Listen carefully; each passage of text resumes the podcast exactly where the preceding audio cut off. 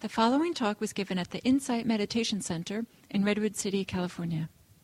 Please visit our website at audiodharma.org.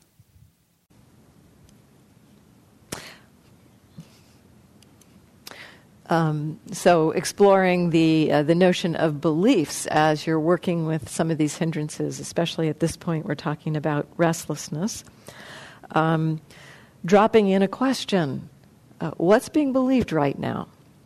And not not um, trying to figure out the answer, but more opening to what might be what might be there, what might bubble up as you just drop that question in. Let it show itself to you. It may or it may not. It, it may not. And if it, if it doesn't, just go on. Just go on with your day. Um, and yet, at times, when, when beliefs are below the level of our conscious awareness, they are taken as truth.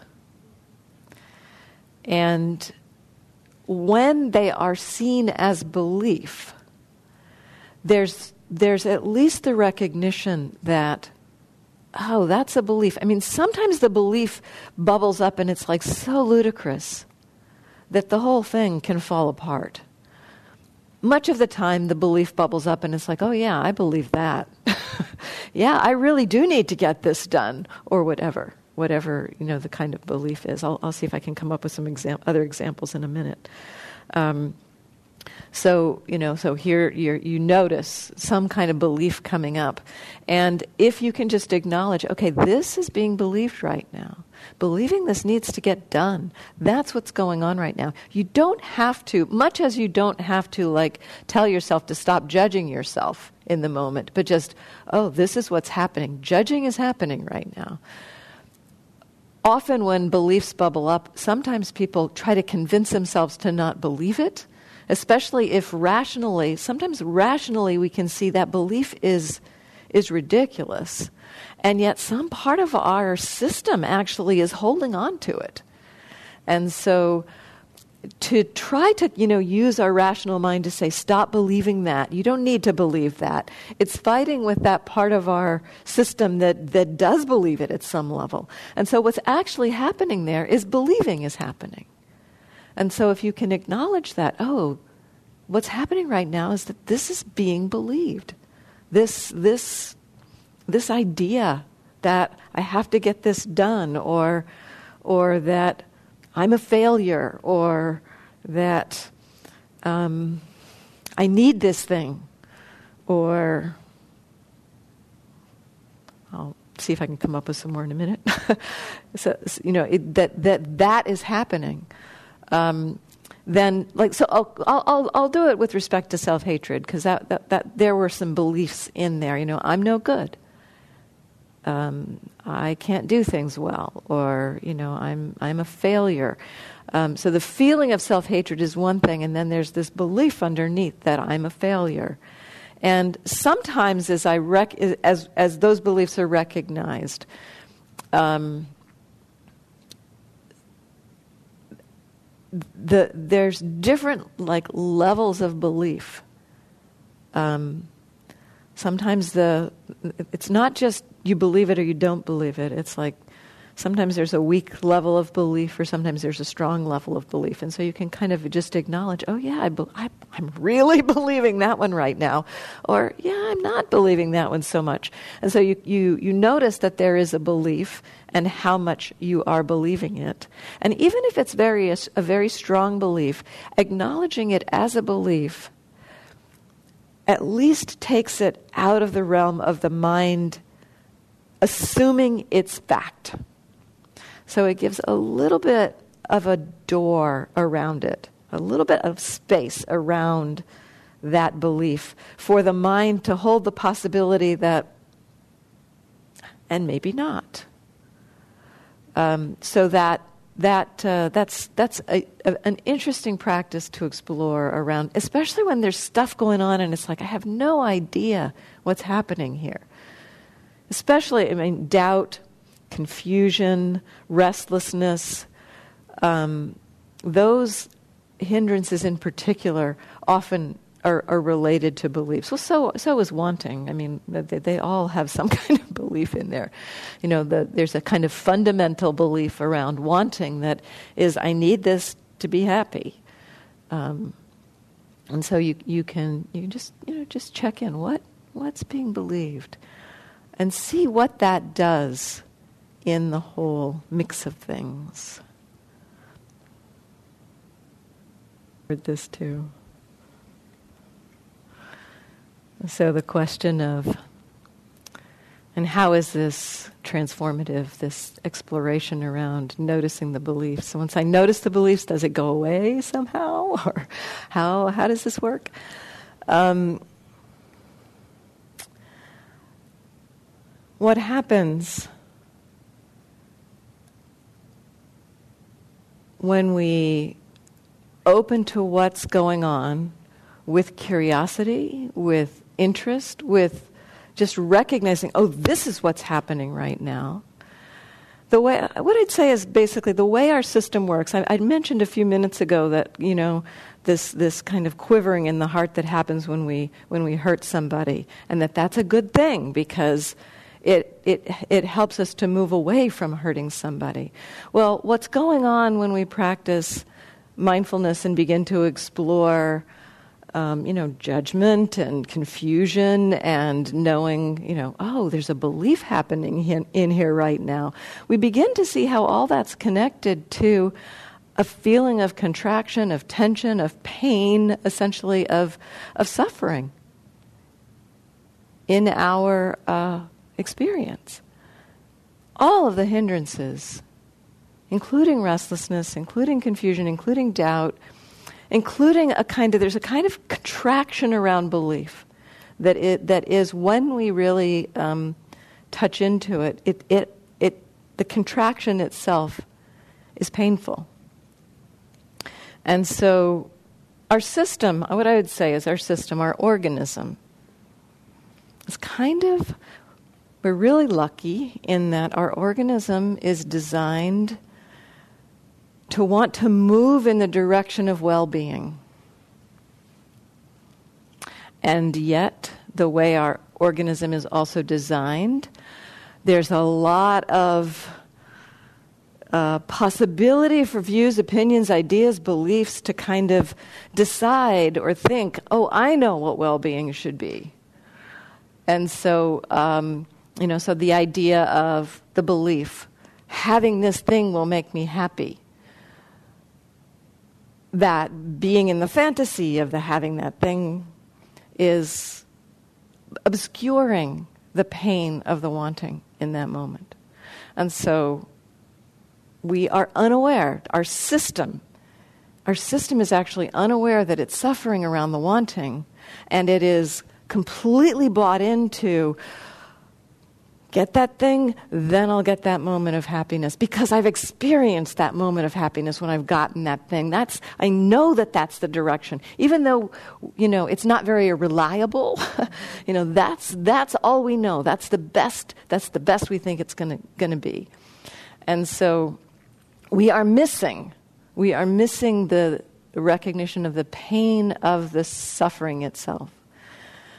Um, and so, what happens as we practice mindfulness with all of these things that we're exploring, anything that is, is creating reactivity in our system beliefs, ideas, agendas, hindrances, reactivity all of that is is creating suffering. And we've got we've created these strategies for trying to work with them because we we do we don't want to feel that suffering. Um, and the strategies are very short sighted. I would say the strategies are going for the quickest way to get a little bit of hit of relief and are not like working on the longer haul or the longer the longer vision of what might be possible partly because we we haven't had any um, there's nothing in our in our overall culture that really points us in a different direction. We're just encouraged to go in this direction of get what you want, get those brief moments of happiness. That's as good as it gets. But as we start bringing mindfulness to all of it, our system is getting a different kind of education. Our system is, and so it's, it's like we don't have to figure out how to transform things. That our system is naturally, when it gets the information about, ooh, wanting hurts, believing is contracted, clinging is painful, then because we have this inner um, mechanism kind of to move in the direction of well being, it's like our system begins to understand how to let go of those and to release it. We have no idea how to let go of things most of the time. Sometimes we do. Sometimes we can, you know, as I said a few minutes ago, you might you might notice a, a judgment around the the restlessness and be able to kind of say, well, oh, I'm noticing, oh, there's, there's restlessness and I don't like it. Let's see, maybe if I acknowledge it as restlessness is happening, what happens? And maybe the, the judgment weakens or falls away. And so at times we have a capacity to, um, to shift or change or transform or let go of something. But much of the time, and as we meet our really deeper conditioning, I remember sitting in the meditation hall just being in searing mental pain and, and, and like, I'd let go of this aversion if I knew how, you know, and I, I don't know how to let go of this aversion. It's, and when that is where we are, what it's being asked of us is to be with that aversion and allow the system to get its education. And, and it's like the, the so this takes trust. It, it does take trust to trust that our there's some wisdom in our uh, being that wants to move towards well-being. At one point, Gil said, "There's like this biological imperative for freedom we have in our system, in our being." And, and I think that, that biologi- our biological imperative for, for, towards freedom begins to function in a, a very different way as we explore mindfulness. Instead of our ideas about where, what we've been trained, what we've been conditioned to think about where happiness comes, that's obscuring a whole different pathway to happiness that our system can find its way to. And that's a lot of the trust that we move towards in our practice to trust that it's enough to be mindful of it. And it, the release, the transformation will happen in its own time. We don't get to pick how long it, it takes. But it does transform. That I can tell you for sure. Thank you. Um, I don't know that I'll get to the second part of your the, the, uh, the part about with people. I'll address it. If I don't do that now, I will address it some point tomorrow. Hopefully, you'll be here at some point tomorrow. We can address it then. Um, so, when we're suffering, as I was saying, we want to open to it to um, allow our system to recognize the pain of that suffering. And there's a kind of a transformation that will happen because our system wants to move in the direction of well being. Um, and, and any time there's suffering, I would say any time there is suffering, um, there's uh, a way that that suffering is kind of a combination. So, oh, so, let me let me step back again. So, like with wanting, with attachment, because that's where the question came from. Um, um, some part. I mean, if we think we need to get rid of wanting, you know, it's like oh, wanting's happening. I need to stop wanting. I need to get rid of that wanting. And I certainly felt this around aversion when I was noticing aversion. I kind of felt like, wow, this is aversion. What I need to do is find the edges of that aversion and take a scalpel and find a way to, like it's a tumor, and I need to cut it out and throw it away. You know, that's kind of what I felt about my, my anger. I thought it was wholly bad. And, uh, and yet, what's going on in there is that there's, there's some piece of that reactivity that is connected with something beautiful. So, I'd say all of our reactivity is kind of a tangle. It's a, it's a, it's a kind of a mixture or a kind of a messed up tangle knot of a response in the world to, you know, things are impermanent, they're unreliable, they're uncontrollable. We want things to be a certain way. You know, we like these things, we want to hold on to them. We're frustrated that we can't. We want we want to feel things a certain way. And so there's this this kind of that's kind of a truth in life, you know. Things are unreliable. They're uncontrollable. They're impermanent. And so we spend a lot of our time reacting to that truth. a lot of our time reacting to that. And, and part of the reason re- we react to it is because in our system, deep in our system, again, is, is a kind of a, an underlying, you know, movement of, a, of us as human beings. We want to be happy, we want to be safe, we want to be healthy, we want to have ease in our life. This is metta. This is a wholesome movement of our hearts. This quality of wish, the wish to be happy, the wish to be healthy and safe. And what I'd say is that at, at this point, I'm, I'm pretty confident that all our reactive emotions are at some level a mixing up of that wish to be happy, healthy, and safe, and that things are impermanent, unreliable, and uncontrollable.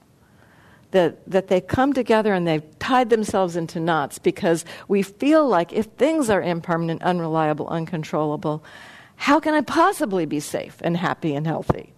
And so the, these, these two things, these, uh, I sometimes talk about this as like our deep wish for ourselves and the fundamental truths know, so these, these fundamental truths and these deep wishes seem fundamentally incompatible, and our minds rebel at that.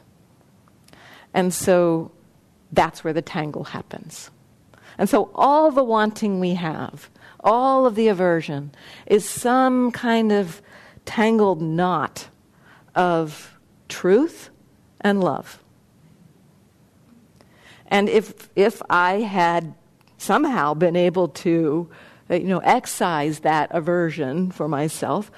You know, actually, you can't do that because truth and love won't let themselves be excised.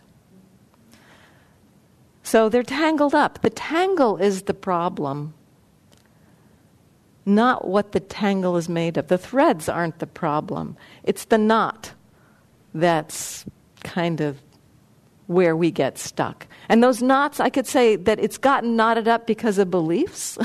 the beliefs have kind of, you know, created that tangle. And so, uh, what the mindfulness does, at least my kind of one way to think about it, is what the mindfulness does is kind of like it puts this knot into a, into a solvent where it helps to loosen the, the, the threads and then we, you know, so every time they're suffering, essentially there is a pointer, a kind of a, a threads, there's threads back to these truths of, yeah, this is the nature of life. It's impermanent, it's unreliable, it's uncontrollable. And this deep wish for happiness, for well being. And, and our heart begins to recognize that it can hold both. And so that wanting that we think, I need to stop that wanting, part of that wanting is a beautiful movement of heart towards wanting connection, perhaps, or, or that sense of, of, you know, wanting to be um, happy or well or safe. And that's a wholesome wish. So it's not that we want to stop that, but there is a kind of a tangle that it's gotten messed up with around, I need it to be a certain way. It has to be this kind of relationship, or it has to be this result. and so the, the that's kind of how you know where the so those are beliefs right those are beliefs that are kind of creating this tangle and so the the mindfulness begins to point out for us in the midst of our clinging our craving our aversion it begins to help us to, to tease apart the pieces of that mess that are the extra the stuff that is the sticky glue that's creating the knot. And what's the beautiful part? And what's the truth? And so the same the same kind of exploration can happen around relationship. You know that that there's you know there's a connection with somebody and a feeling of stickiness attachment. And and yet the possibility of connection without that stickiness that kind of somehow neediness. So it's, you know, so what I'd encourage is an exploration of the feelings without any kind of agenda of what part I need to get rid of, because our system will help us to understand how to untangle that tangle. So again, it comes back to trust in some way. So it's nine o'clock. I hope that was helpful. Thank you. Thank you.